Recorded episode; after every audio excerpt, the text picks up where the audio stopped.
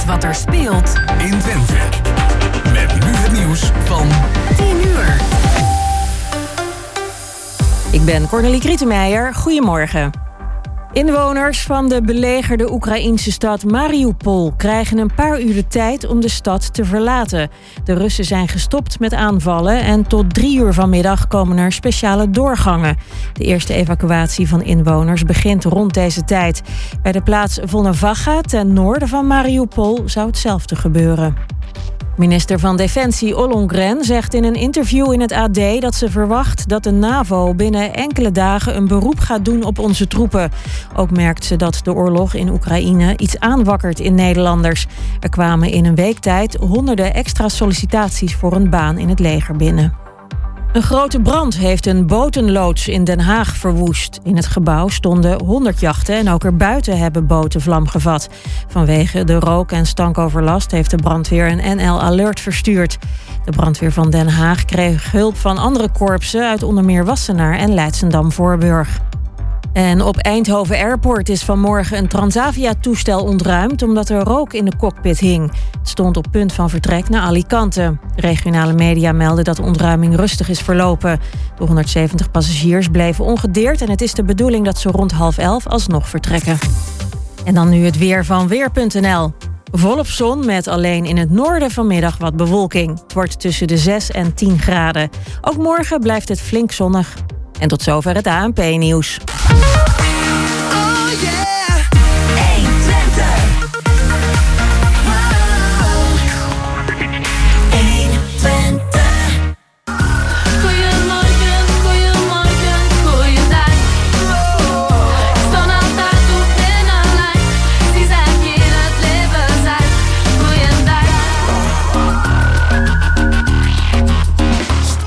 Twee minuten over tien op zaterdag 5 maart voor ons en voor de Oekraïners dag nummer 11. En we gaan beginnen met twee uur Goedemorgen Hengelo hier live vanuit onze studio. Onze eerste gast is al aangeschoven. En samen uh, met mij doen dat Chris van Pelt, Jan-Dirk Beltman en Gerben Hilberink. Ja, goedemorgen. Nou, en om goedemorgen. het thema met uh, Oekraïne te beginnen. Uh, dat is ons tweede onderwerp straks. Uh, Jan Nolt, sorry, dat moet ik niet zeggen. Dat is ons derde onderwerp. Johan Boonstra, die gaan we straks bellen. Ja, over de situatie in Oekraïne. Maar ook de steunbetuigingen. En um, die zijn binnengekomen binnen Hengelo. Hè. De Oekraïnse gemeenschap in Hengelo die krijgt ontzettend veel steunbetuigingen. En dat gaat eigenlijk allemaal via vereniging Roesalka. Jos weet er ook alles van.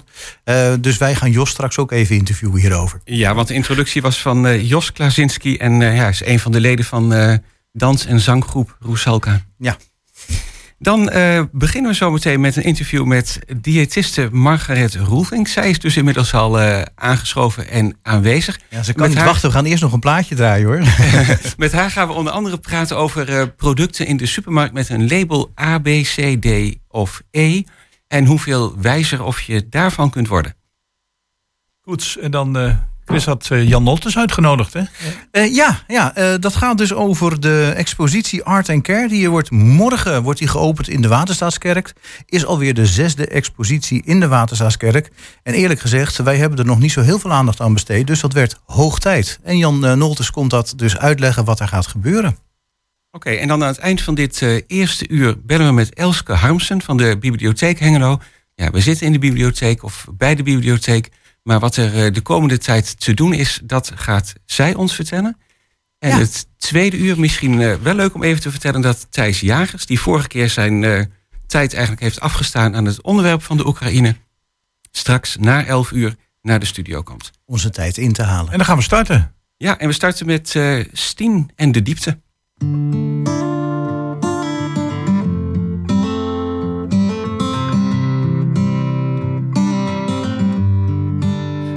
je het gevoel dat, dat je droom niet uitkomt? Ben je wel eens bang dat het altijd zo blijft? Want het regent alle dagen en ik zie geen hand volgen. Jij en ik toch samen, dat zou altijd zo zijn. Da da da da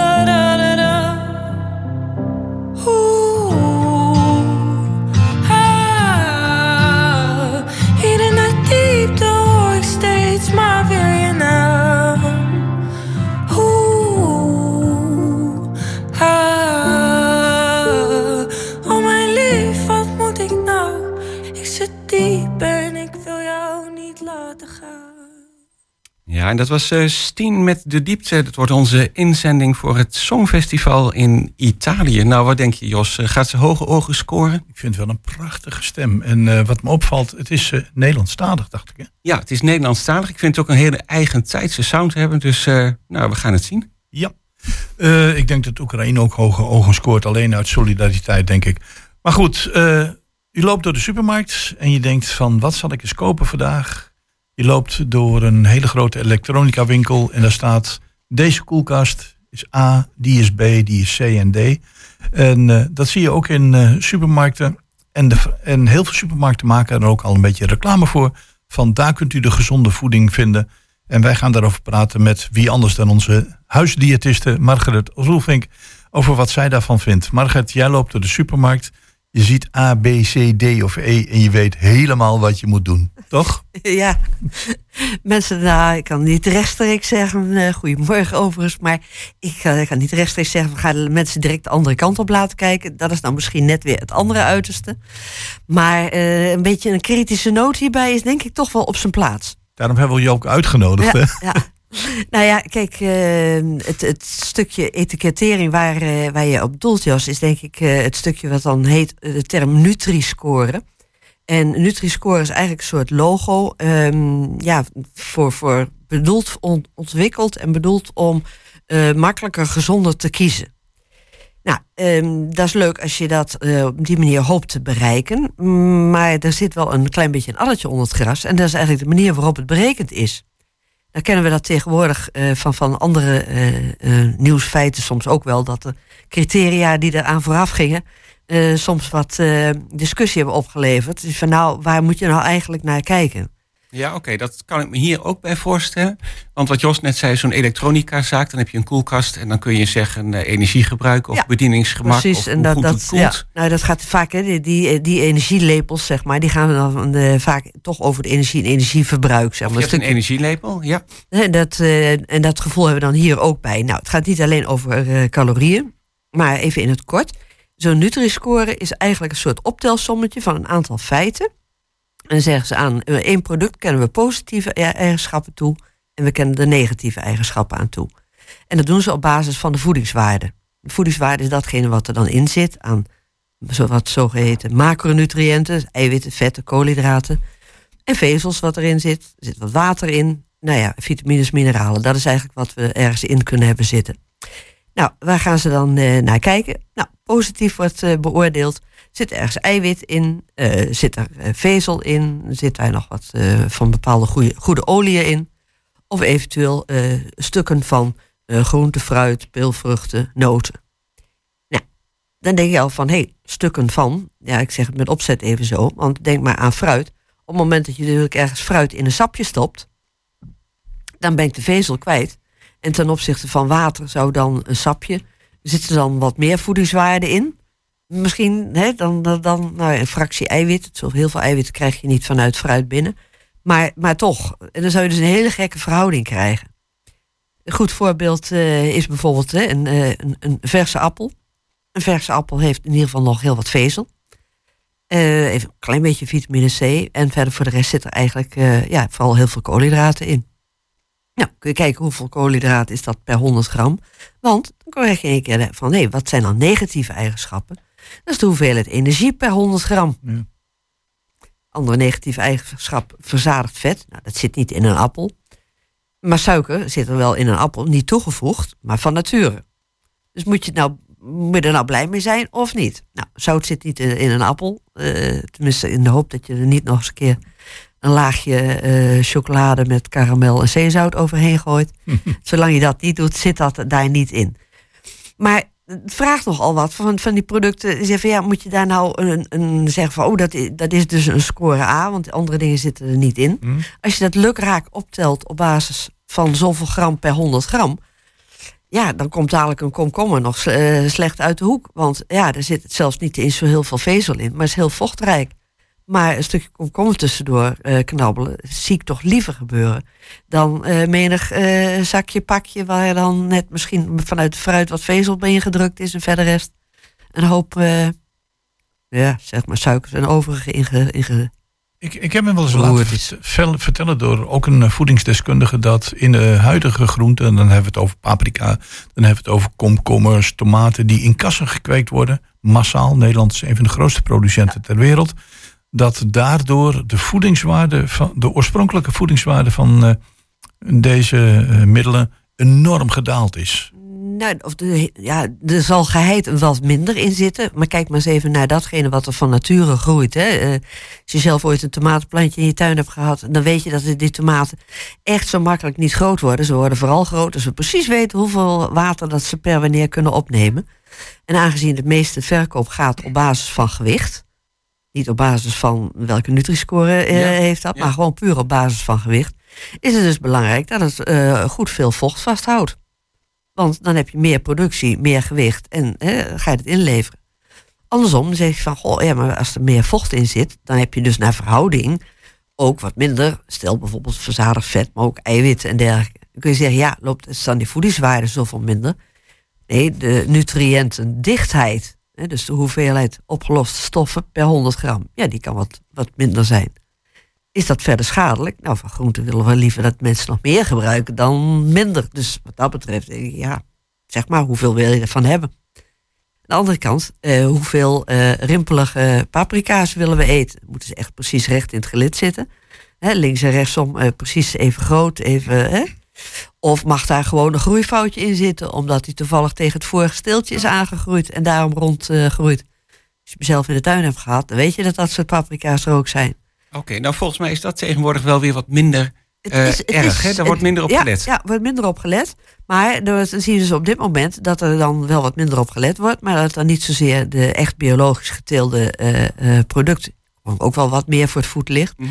Maar dat meer de, zeg maar, de oorspronkelijk mislukkelingen uit die grote eh, productieteelt. Dat die ook gewoon op de eh, markt komen als zijnde van, nou ja, het is geen A-keuze, maar prima, het is nog steeds paprika. Ja, in die zin wordt er ook wel op gelet dat eh, die producten dus ook wel gewoon weer welkom zijn. Dat, eh, dat, dat wel. Maar als je dus even terug gaat kijken en denkt van, oh ja, zo'n zo'n zo'n Nutri-score en wat moet ik er dan eigenlijk mee? Ehm, vooral heel veel fabrikanten van verpakte producten proberen dus op basis daarvan zo hoog mogelijk te scoren. Maar als je dus maar net onder een bepaalde norm valt, want het zijn gewoon Ja. cijfers per 100 gram. eh, ja, als je er dan dus een klein tikje water bij meer in doet, waardoor je dan op dat moment net wel in de goede categorie valt en jij een hoger labeltje erop kunt zetten, dan eh, zou dat een gezonder product zijn. Nee, het verkoopt lekkerder. Ja, oké. Dus En de, nou de, de, rol van- van marketing daarin denk ik, nou, nou, Scoort is van eigenlijk bijna te groot. A tot en met eh, E. Wordt dit al veel gebruikt, die eh, Nutri-score? Nou, sowieso in, in Nederland eigenlijk, er zijn een paar supermarkten die dat min of meer omarmd hebben. Dat wil zeggen, die ook heel wat producten vanuit het buitenland inkopen. En dan denk ik even producten die via België en Frankrijk hier naartoe komen. Ja, want het komt Die dat vanuit al meer Frankrijk, hebben? Ja, daar zijn ze het eerst mee gaan ontwikkelen. Ehm, op een gegeven moment zou je zeggen van, goh, waarom, waarom doen we daar in Nederland dan niet direct wat mee? Nou, op basis van wat, het probleem wat ik net al even schetste. Ehm, als je de, de van schijf van vijf, hè, de richtlijnen goede voeding, als je die gaat uitvoeren eh, en gaat bekijken, dan loopt dat niet parallel met die Nutri-score. Oftewel, je krijgt eigenlijk een tegengestelde boodschap. Nou, eh, voedingsboodschap is al redelijk lastig. Moet je maar ook nog eens op basis van oneigenlijke criteria een nieuw ding daarnaast zetten. Ja, ik wil niet het- direct spreken in de term van, van nepinformatie, maar ik zie dan meer eigenlijk als een grote behoefte aan eenvoudiger maken van voedingsboodschap. Die is er, die is bij, bij, bij, bij bijna iedereen. Maar of dan dit het eh, juiste middel is, nou in mijn ogen is het middelnummer zoveel die langskomt. We hebben eh, in het grijze verleden nog eens een vinkje. Dat is het laatste vorige ding wat we eh, hadden. Ergens een vinkje bij zetten. Was het goed genoeg of niet? Ehm, nou, zo zijn er meer dingen langsgekomen in de loop van de tijd. In een poging het maar duidelijker te maken. Hoor ik jou tussen de regels door zeggen dat marketing het altijd gaat winnen? Eh, de factor marketing is wel een van de dingen waar we tegenwoordig toch wel in, in voedingswaardeland en in eh, proberen mensen goed gevoed te krijgen, eh, vaker tegenaan zullen lopen. Want niet iedereen weet het goed om te batterijen van wat er op een verpakking staat. Voedingswaarde per 100 gram. En wat betekent dat nu? Eigenlijk pleit het gewoon voor een stukje veel, meer, veel vroeger in ons leven voedingsonderwijs. Dat je gewoon een beetje, beetje weet wat erin zit, wat je kunt verwachten. Maar ja, natuurlijk, heel veel mensen zitten op dit moment niet meer op school. En die moet je ook verder helpen. Nou, en in het verlengde daarvan wordt dan zoiets geprobeerd. En ik vind het jammer dat nu op basis van, nou, het verkoopt wel lekker en iedereen gaat er nu weer uit. Van leg het maar vast in de schappen, dan kijken wat het doet.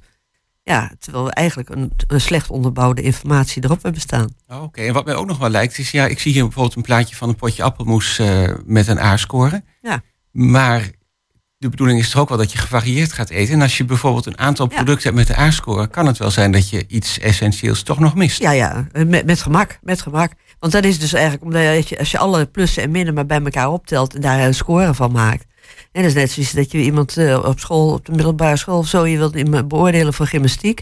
En dat eh zegt van nou, die beoordeling, daar maken we dan het cijfer van, van alle taalvakken en alle beta, hè, eh, taalvakken plus, betavakken min. En daar maken we dan één cijfer van. En dan krijg je voor alles op één hoop. Alles op één hoop. Nou, dat is, dat is een iets te grote hoop. Dus op zich zou ik zeggen, mensen denk vooral na, denk gezond na.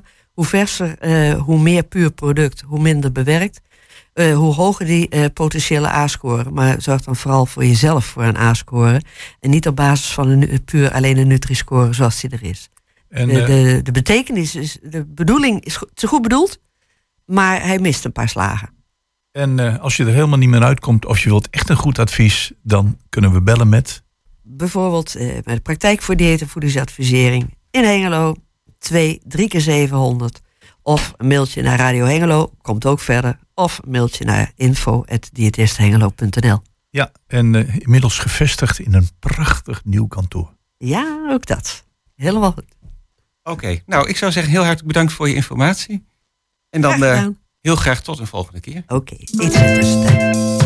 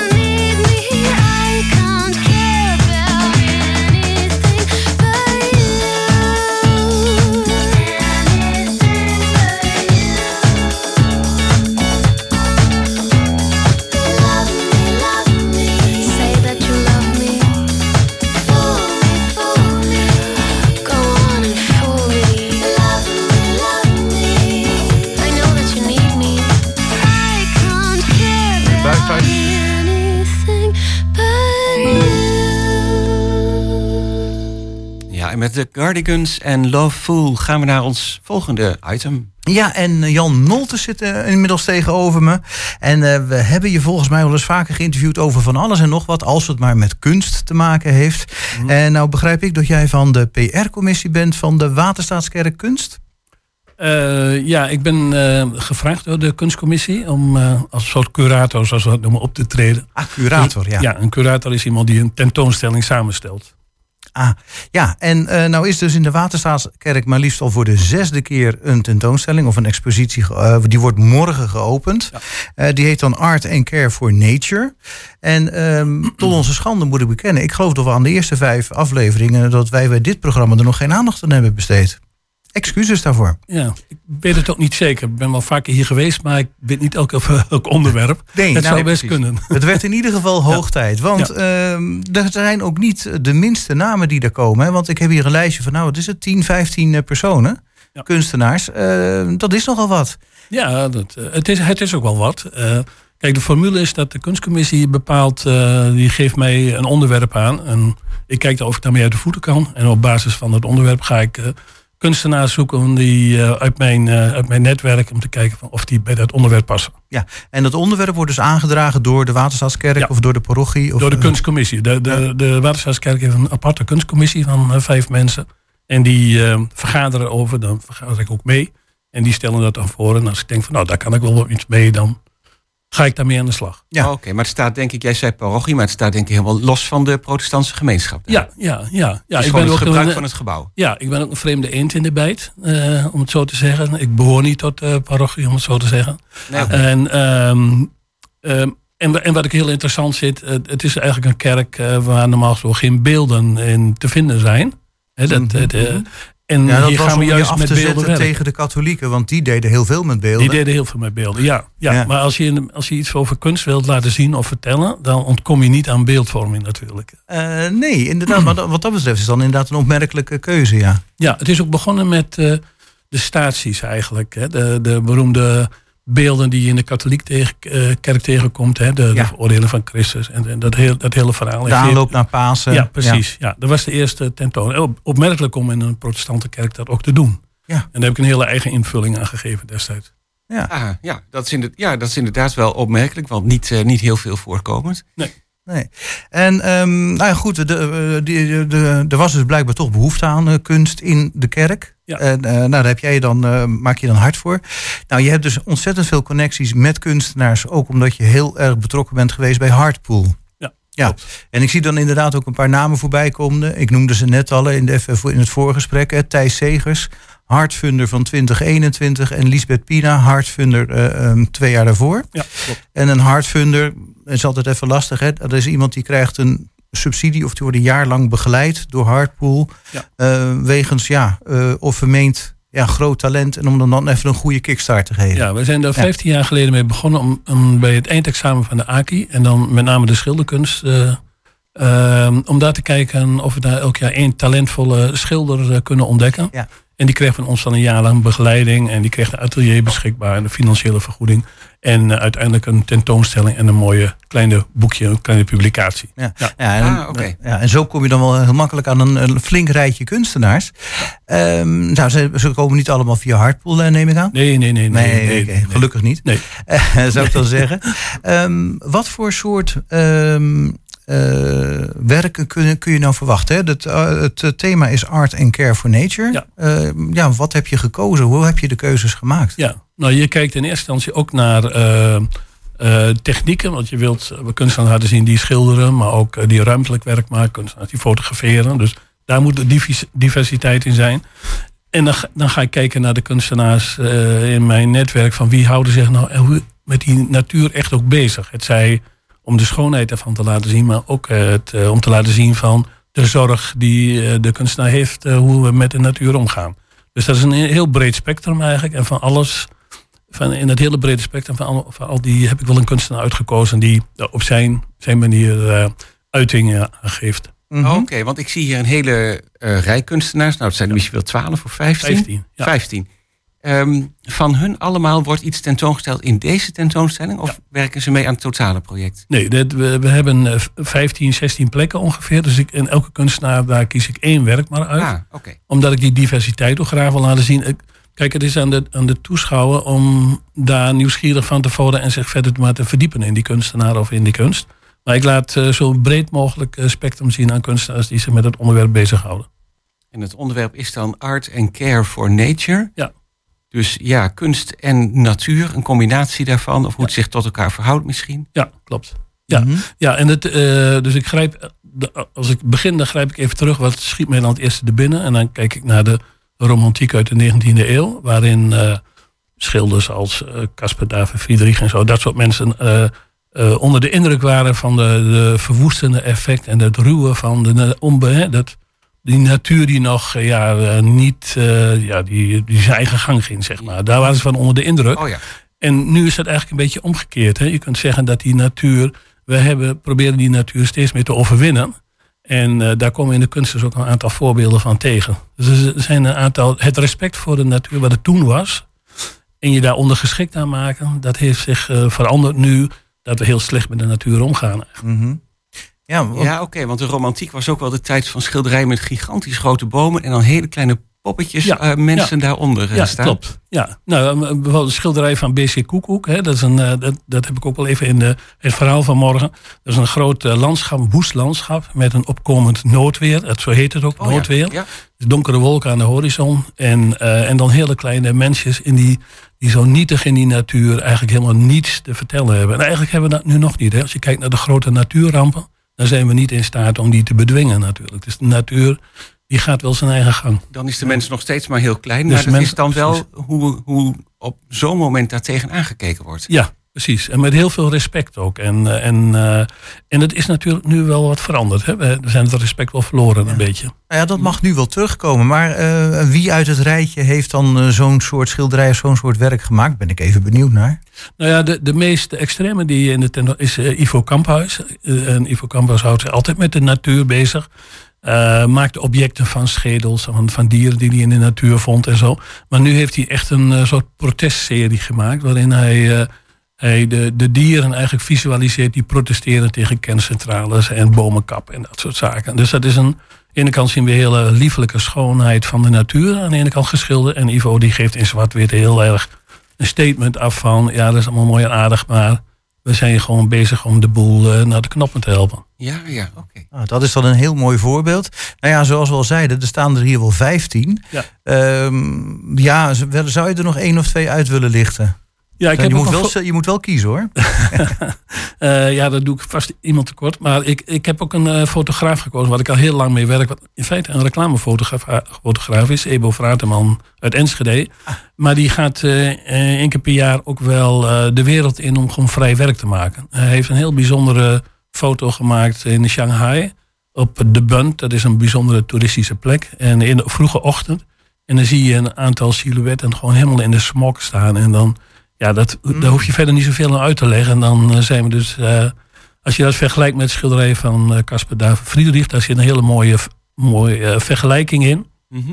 Dan, eh, ja, dus dat is ook een heel indru- indrukwekkende foto. Maar het is helemaal geen kunstenaar. En hij zei ook, ik ben geen kunstenaar. Maar het gaat mij om de verbeelding en, wat de, en de zeggenskracht van, van het beeld. En dat beeld zegt eh, gewoon als beeld eigenlijk al genoeg. Ja, dat zegt dat, we daar, dat de Chinezen daar een heel groot probleem hebben. Ja. Heb je foto's, eh, schilderijen. Wat voor technieken zien we nog meer? Ruimtelijk werk. Eh, eh, werk van eh Ludmilla van der Spoel, maar ook van Frans Sekhuis. En Frans heeft, die werkt met gevonden materialen over het algemeen. En van hem zie je een heel lieftallig meisje met een, met een mandje met bloemen. Dat een klein, een klein beeldje. En die staat op een ondergrond. En als je daaronder kijkt, dan is het een, een, een stammetje met wortels. En daartussen zit allemaal piepschuim en, en afval en dat soort dingen. Dus het is een heel sterk contrast tussen die liefelijkheid van die mooie bloemen en dat aardige meisje. Maar daaronder zit dus de ware werkelijkheid van de, de, het afval en dingen. Dus het zijn hele, tot de, tot de verbeelding sprekende werken. Heb jij nog niet dat je dat meteen wil gaan zien, eh, Jan Dirk? Ja, ik denk van, nou, dat heb je mooi ja. verwoord. Kan pas morgen, hè? Want eh, de expositie opent morgen. Expositie open morgenmiddag om half twee. En dan, eh, dan vertel ik iets over mijn keuze. En, eh, en twee kunstenaars vraag ik dan ook om iets over hun werk te vertellen. En, Ja. met, en daarbij tussendoor prachtige muziek. Ja. En die opening is ook voor genodigden of Daar vrij mag, daar mag iedereen naartoe. Kerken, dat is het mooie van deze ruimte. De kerk is open ruimte. En ook een mooie plek in de stad. Hè. Het is ook wel een plek van contemplatie. En dat vind ik ook wel bij kunst passen. Ja, zeker. En het is natuurlijk ook een mooie grote ruimte... dat er wel veel eh, ruimte is voor Ja, iedereen. ja, zeker. Ja, dat is geen probleem. Nee. En de tentoonstelling blijft tot, ik dacht, eh 16 april. Ja, klopt. En ehm, dan is het te zien op woensdag, vrijdag en zaterdag van 13.30 tot 16 uur. Ja. Dat betekent dat je, op, als je op zo'n moment in de stad bent... daar gewoon eens je even gewoon- naar binnen kunt gaan lopen. Ja, kun je gewoon tussen de boodschappen doen. Even denken van, nou, ik wil even een moment van bezinning. En eh, dan kan dat. Ja, Ja, even dus dan, als je dan met je tas vol eh, in plastic verpakte vlees, Ja, vleeswaren daar binnen loopt, dan eh, ja. Ik zou dus toch voor dan lekker schuldig voelen, moment. hè? Ja, precies. Ja. En dan, en dan met, met, met van die pakken erin waar die Nutri-score al op staat, die nog illegaal is. Nou, Maar dat is hadden we- natuurlijk het punt. Hè. We, we weten allemaal dat het niet goed gaat met de aarde. En dat we daar zelf voor een groot deel schuldig aan zijn. Maar eh, op het moment dat we in de winkel staan, vergeten we toch ook wel weer eh, de Ja. realiteit. En, eh, Goed, Jan Noltes, Art and Care for Nature, officiële opening morgenmiddag half twee in de Waterstaatskerk. Hartelijk dank voor je komst. Je bent nog druk met het laatste schilderij ophangen. Ik zou zeggen, Ja. ga gauw terug. Oké, En fijn dat je even naar de uitzending wilde komen. graag gedaan. Ja, fijn. Dankjewel.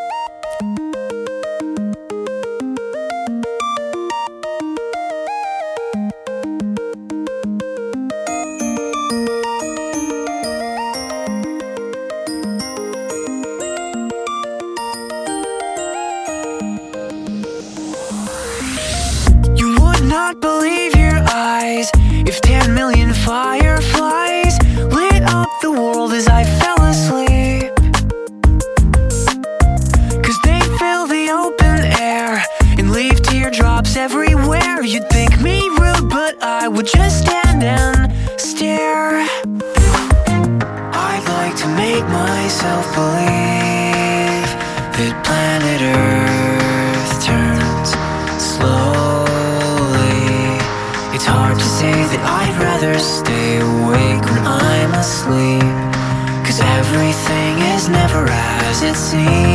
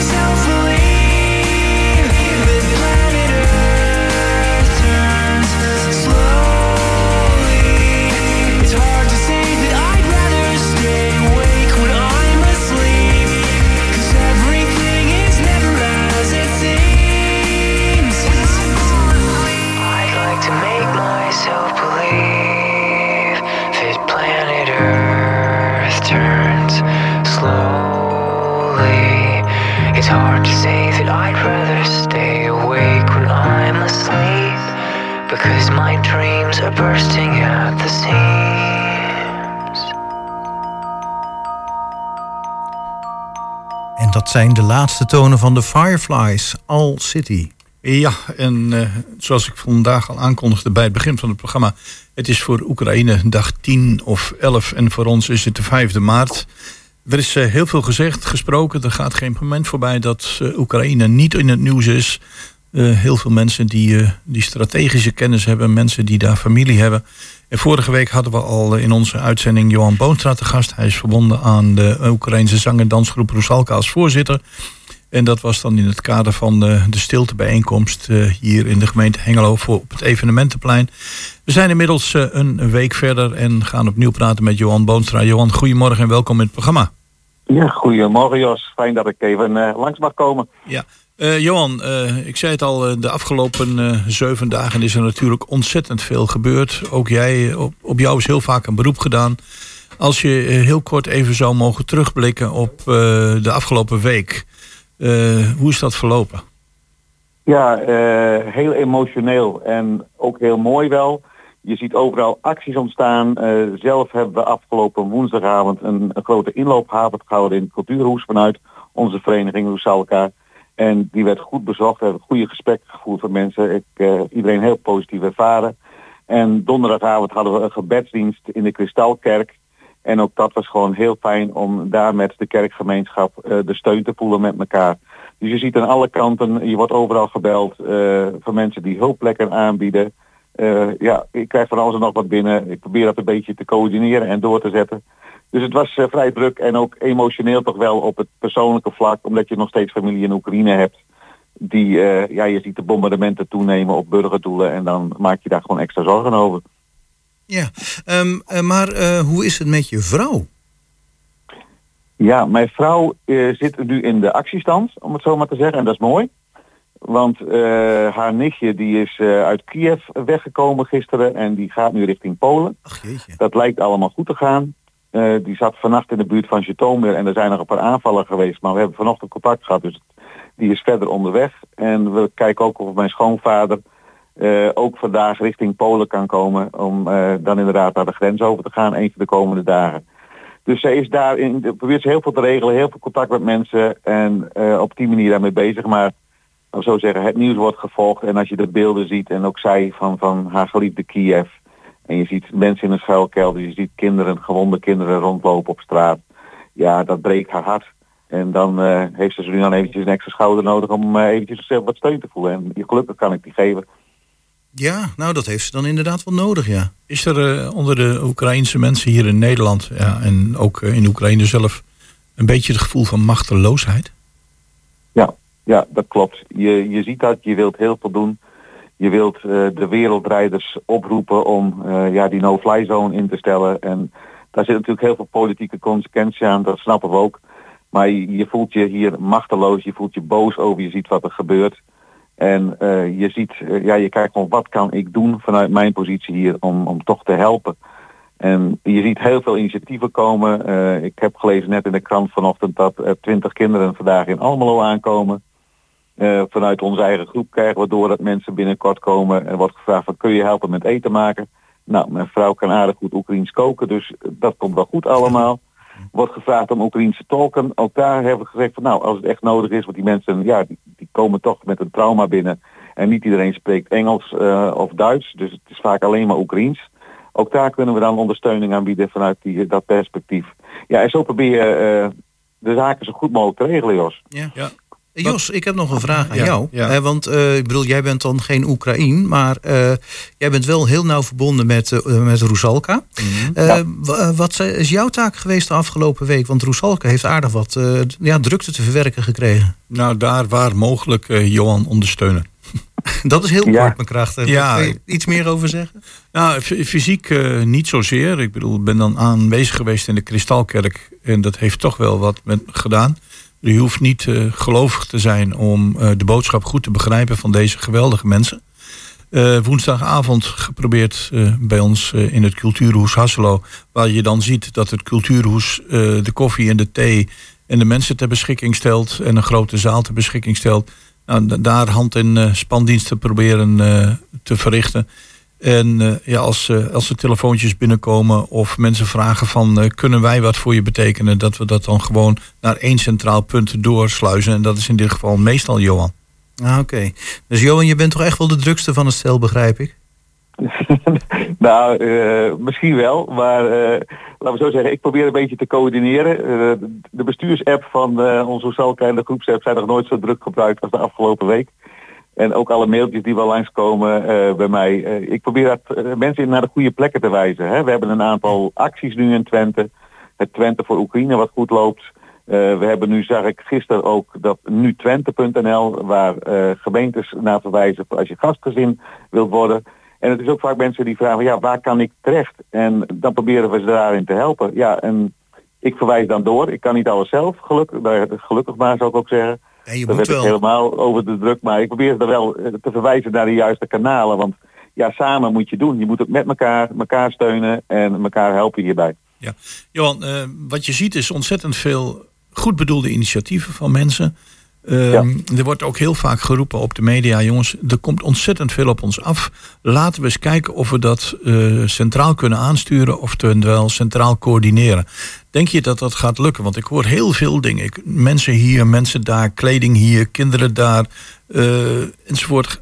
Zijn we in staat om op heel korte termijn dat centraal te coördineren? En eh, als mensen een, een vraag hebben, bij wie kunnen ze die op dit moment dan neerleggen? Want ik denk dat al die goede bedoelingen, die kunnen pas gerealiseerd worden als er ook een aanspreekpunt is. En als mensen zeggen van, goh, ik heb een initiatief, dat leg ik daar neer en er wordt wat mee gedaan.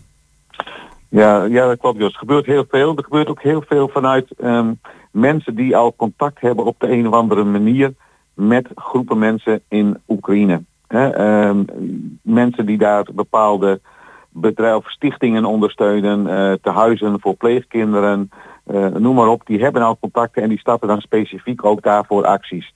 Ehm, je ziet ook als particuliere acties starten, eh, zou ik bijna zeggen van heel fijn, maar probeer dat wel inderdaad eh, centraal te doen. Hier in Twente hebben we Twente voor Oekraïne. Dat is een in Enschede, grote organisatie, mooie website, kun je geld doneren. En je kunt er spullen naartoe brengen. Eh, spullen, vooral medicijnen en eh slaapzakken en dat soort zaken en voedsel. Kleding hebben ze genoeg, heb ik begrepen. En, en er zit ook van hè, dat nu Twente.nl die een coördinatiepunt wil zijn voor gastgezinnen. Eh, dus als je zelf contact hebt met Oekraïners en je zegt van kom hier naartoe, haal ze hier naartoe, dat kan, maar gaat ook altijd wel regelen via gemeente, via dit soort centrale sites als nu Twente.nl. Ja. Eh, want die kunnen je gewoon extra ondersteunen van ja, wat moet je doen bij taalproblemen, bij voedselproblemen. Eh, we willen heel veel goed doen en dat, dat doet me heel veel deugd. Maar dan ben ik ook praktischer nu en dan denk van ja, maar als je mensen in huis neemt, betekent ook op dit moment een hogere energierekening. Mhm. Eh, dus wat betekent dat? Dus, dus hou ook met dat soort zaken rekening. Je moet die mensen ook eten geven. Die mensen hebben misschien kleding nodig. En misschien hebben die ook wel een stukje geestelijke bijstand nodig. Hm. Dat kun je particulier niet allemaal bieden. Dus daar, dat moet je met elkaar doen. En dat moet ook centraal georganiseerd worden. En daarna, ja, op dit moment zou ik zeggen, nu Twente.nl voor gastgezinnen en dergelijke. En dan inderdaad Twente voor Oekraïne voor spullen inzamelen. Ja, en aanstaande maandag hebben we natuurlijk de grote actie Giro 555. Maar die is echt een landelijke actie. Ja, ja, ik wil hem nog één keer noemen. Twentevooroekraïne.nl. En daar Ja. staat ook inderdaad heel veel te zien van wat er nog wel en wat er niet meer nodig is. En het inzamelpunt eh, staat er ook genoemd. Dat is de Getvertsingel in Enschede, Getvertsingel 45. Ik denk, ik noem het toch maar vast. Ja. Klopt. Ja. En in, op welke manier kunnen eh, mensen nog een beroep doen op onder andere waar jij voorzitter van bent van Roesalka? Eh, ja, op alles. ik zou niet weten waar die grens ligt, Jos. Eh, ik, ik krijg, eh, laat mensen gewoon contact zoeken via onze Facebookpagina of mijn, mijn e-mailadres mag ook eh, bekend zijn. Dat is jpboonstra.yahoo.com. Als mensen vragen hebben, kunnen ze daar terecht en ik zal ze dan proberen of antwoord te geven, want ik begin, mijn kennis begint ook toe te nemen. Of ik verwijs ze door naar een andere site. Dus dat, dat, dat kan altijd. We staan overal voor open. En, hè, we zijn een Oekraïnse vereniging en we willen met name eh, facilitator zijn, mediator zijn, mensen bij elkaar brengen en ze daarbij helpen. En ja, geen, geen vraag is te gek. Ja, want eh, in ieder geval, ik heb ook van eh, de gemeentelijke politiek begrepen, en dat zal in een Adorp, in een Almelo en Enschede niet anders zijn, dat ze zeggen van op een of andere manier zullen wij ook tijdens de verkiezingscampagne proberen hier iets voor te betekenen in de vorm van, eh, van steun, adhesiebetuigingen enzovoort enzovoort. Dus we mogen eh, de komende tijd heel veel verwachten en er komt heel veel voor ons, eh, op ons af. Dus via Rosalka, de Facebookpagina, Twente voor Oekraïne en nu Twente. Of Twente nu was het geloof ik Jan. Nu Twente.nl. Nu Twente.nl. Eh, succes de komende dagen. En nogmaals eh, bedankt voor je bijdrage aan dit programma. Graag gedaan Joost dat ik er mocht zijn.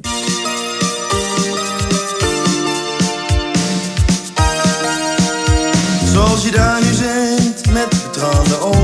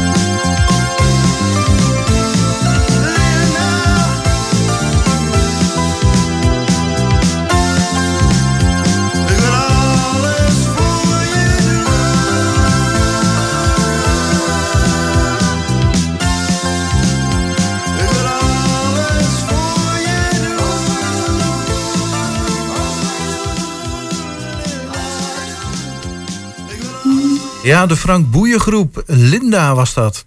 Ja, en dan gaan we nu naar eh, de laatste gast van eh, dit eerste uur van Goedemorgen Hengelo. En dat is Elske Harmsen van eh, de bibliotheek, waar wij met onze studio op een prachtige plek in zitten. Goedemorgen Elske. Goedemorgen. Ja, ehm, net het item van de week is natuurlijk Oekraïne. Ik weet niet of de bibliotheek daar ook iets in kan of wil of mag betekenen.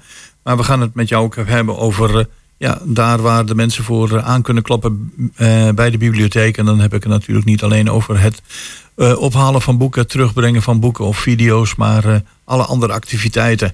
Waar, waar kunnen de mensen voor aanschuiven? Ehm, nou, de bibliotheek kan net zoals alle andere instellingen lekker weer open nu. En we trappen, zijn in maart afgetrapt met het thema democratie.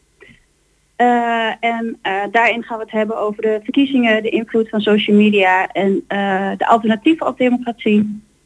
Ehm, eh, we, we hebben een hele leuke spreker, Olaf Koens, die komt. Ik weet niet of je dat, of je weet wie dat is. Dat is een ehm, journalist uit het, of een correspondent uit het Midden-Oosten. Hm. En heeft ook in bijvoorbeeld Rusland gezeten. Die gaat met ons praten over wat er naast een democratie nog meer bestaat.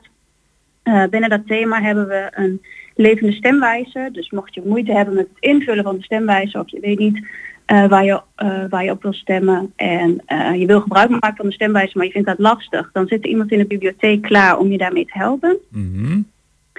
Eh, daarnaast komt Kirsten Hofman, dus zij is hoofddocent op het Saxion. En ehm eh, ze geeft daar psychologie, mediapsychologie. En eh, ze komt ons wat vertellen over waarom we eigenlijk massaal eh, geloven in fake news. Ehm, wat op dit moment ook best wel actueel is natuurlijk. Ehm, en een agressie-expert komt nog. ehm, eh, wat vertellen over eh, eh, nou, de, de Ik zie, eh, ik, zie, eh, ja, ik zie het hier staan. eh, agressie van agressie naar progressie. Dat is op maandag 14 maart. Ik Ja, zie er daar wel bij dat een heleboel van deze gastlezingen online zijn. Dat klopt, ja. Wij werken ehm, eh, met onze programmering ongeveer een half jaar van tevoren. Ja. om alles goed rond te maken. En we hebben voor veel dingen nog gekozen voor online. ehm, omdat we dan zeker wisten dat het door zou kunnen gaan.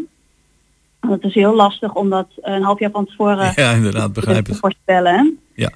Eh, dus eh, wat we ehm, eh, fysiek hebben kunnen maken, hebben we fysiek gemaakt. En dat gaan we natuurlijk steeds meer doen. Ehm, maar het mooie van online is, we werken natuurlijk samen met de Bibliotheek Hof van Twente en Oldenzaal. Mhm. Is ehm, dat ook zij gebruik kunnen maken van dit online aanbod. Ja, en eh, op een gegeven moment zeg je van gewoon, want ik zie hier het complete programma voor me. Nou, het ziet er geweldig uit. Er zijn eh, zelfs kijk- en leestips voor de jongeren en de volwassenen aan toegevoegd. Maar stel voor dat mensen eh, willen deelnemen online, hoe gaat dat? Krijgen ze een link toegestuurd? Of? Ja, klopt. Ja, je kunt op de website je aanmelden. Mhm. De meeste dingen die, die we hebben zijn gratis. En op de dag van op de dag wanneer het is, krijg je een link toegestuurd in de mail. Daar kun je op klikken en dan eh, kun je gewoon deelnemen. Lijkt me buitengewoon interessant, zeker ook in deze tijd. En eh, vooral als het verhaal rondom fake news, want eh, daar worden we natuurlijk, denk ik, op dit moment mee overspoeld. Zeker de moeite waard om daar eens voor te gaan zitten. Ja, zeker. En wat we ook heel graag willen bereiken met waarom geloof je nou heel erg in fake news, is dat er ook begrip blijft bestaan voor mensen die eh, bijvoorbeeld in een fuik terechtgekomen zijn of ehm, eh, dat we daarvan leren van hoe komt dat eigenlijk, hoe kunnen we dat voorkomen en hoe kunnen we eh, wel in contact blijven met die mensen waardoor er ehm, eh, ja, waardoor mensen niet tegenover elkaar komen te staan, maar juist naast elkaar blijven staan. Nou, ik zie het hier, het eh, thema democratie, eh, ontzettend veel. eh, zeker de moeite waard, ook voor de luisteraars, om jullie site op dat gebied even te raadplegen. Ja. Het Mhm. thema democratie. Ja, wat trouwens daarop inhakend, ja, door al het nieuws uit Oekraïne zouden we haast vergeten dat we over twee weken alweer gemeenteraadsverkiezingen hebben. En Klopt. er is in de bibliotheek ook nog een verkiezingskrant te krijgen. En ik zag dat er nog een paar lagen. Ja, dat klopt. Ja, Ja, kun, kun je daar nog iets meer over vertellen? Goeie vraag. Ja, goede vraag. Wat kan ik, ja, je, je- je, kunt de krant bij ons komen ophalen en eh, dat, dat kan je helpen om een, een keuze te maken. Ja, ja ik, heb er, ik zit er nou net in te bladeren hoor. Ik heb er nu eentje voor me. Eh, maar daar staat eigenlijk in hele simpele eh, taal staat hier ook uitgelegd wat de gemeente nou eigenlijk doet en hoe, de, hoe het bestuur in elkaar zit. En dat, eh, dat is best handig. Eh, Ik bedoel, eh, ik denk dat ik wel wat weet, maar ik denk dat ik, eh, dat ik ook nog wel wat van die krant kan leren. Ja, dat, eh, daar is die ook voor. Het is eh, een krant geschreven in makkelijke taal, eh, zodat het eigenlijk voor iedereen goed te begrijpen is. En ook als je ehm, nou ja, denkt al heel veel te weten, is het soms best wel heel fijn om het nog eens op een hele makkelijke manier uitgelegd te krijgen. Dus inderdaad, krant is echt ehm, een fijne krant om te gebruiken voor de, voor de verkiezingen. En op het eerste gezicht zo te zien, wordt er ook niet ergens een politieke voorkeur gesuggereerd of met fake nieuws eh, door, door de strot gedrukt. Dat is ook heel Nee. belangrijk. Ja, zeker. Ja, het is allemaal neutraal. Het is allemaal heel neutraal en netjes opgesteld hoor. Daar complimenten voor, denk ik dan. Ja, zeker. Dank je. En er is natuurlijk nog een debat, hè? dat eh, gaat via jullie. De, het lijsttrekkersdebat. Ja, ja, ja, dat gaat ook nog gebeuren bij een van onze andere programma's inderdaad. Ja, klopt. Op 8 maart is dat. Oké, oh ja, dat is aanstaande woensdagavond, dacht ik. Hè? Of woensdag of Eh, donderdag. Ja, dinsdagmiddag om Of- 4 uur. Of dat, eh, oh ja, omdat er zoveel politieke partijen zijn, hebben ze dat uitgesmeerd om een, eh, op een langere, middag. op een middag Ja. en een avondsessie, dacht ik. Hè? Oh, ik heb Ja. hem hier staan, ja. Van vier Ja. tot acht maar liefst. Vier uur lang. Ja. Ja, ja. ja, en dan wel opgesplitst in twee delen, neem ik ook. Goed.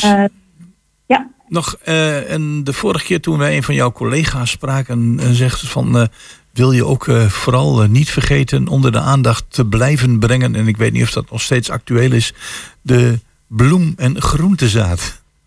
Ja, Oh ja. klopt. We hebben een oproep geplaatst voor de zadenbiep. Ja. Eh, willen we heel graag ehm, mensen vragen om hun eh, zaden in te leveren bij de bibliotheek. Het kan eh, in Goor, in Oldenzaal en bij ons eh, in Hengelo. En ehm, dan eh, eh, kunnen we die zaden weer uitlenen. Dus als je ehm, eh, zaden hebt liggen, kom ze alsjeblieft brengen naar de biep. Dan kunnen we, eh, kunnen we die zaden weer uitlenen. En zo krijgen we een hele grote ehm, ja, zadenbank eigenlijk. De uitbreiding van de natuur. Hè? Ja, precies. Prima. Ja. Goed, eh, En, als, eh, ja, ga je gang. En in eh, maart en april eh, is er eh, op elke donderdag van 1 tot 3 eh, weer hulp bij de belastingaangifte. Oh ja, dan mensen die zeggen van ik vind het toch allemaal wat te ingewikkeld. Die kunnen hulp krijgen bij de belastingaangifte. Zeer belangrijk, niet te veel en niet te weinig betalen. Nou, precies. Goed, Elske, we gaan afronden, want het nieuws van 11 uur zit er aan te komen. Eh, opnieuw, bedankt voor jullie bijdrage, succes. En als mensen het allemaal nog een keer willen nalezen, bibliotheekhengelo.nl. En vooral het onderdeel democratie is daarbij een heel belangrijk onderdeel in deze tijd. Yes, dankjewel. Nou, dan hebben we nog één uurtje eh Goedemorgen Hengelo straks tussen 11 en 12. En daarin onder andere Thijs, Jarig, ja, Thijs Jagers over Koningsdag. En Wouter van Koten met het laatste nieuws van eh, Stichting GameLab Oost. Graag tot na 11. Loving you isn't the right.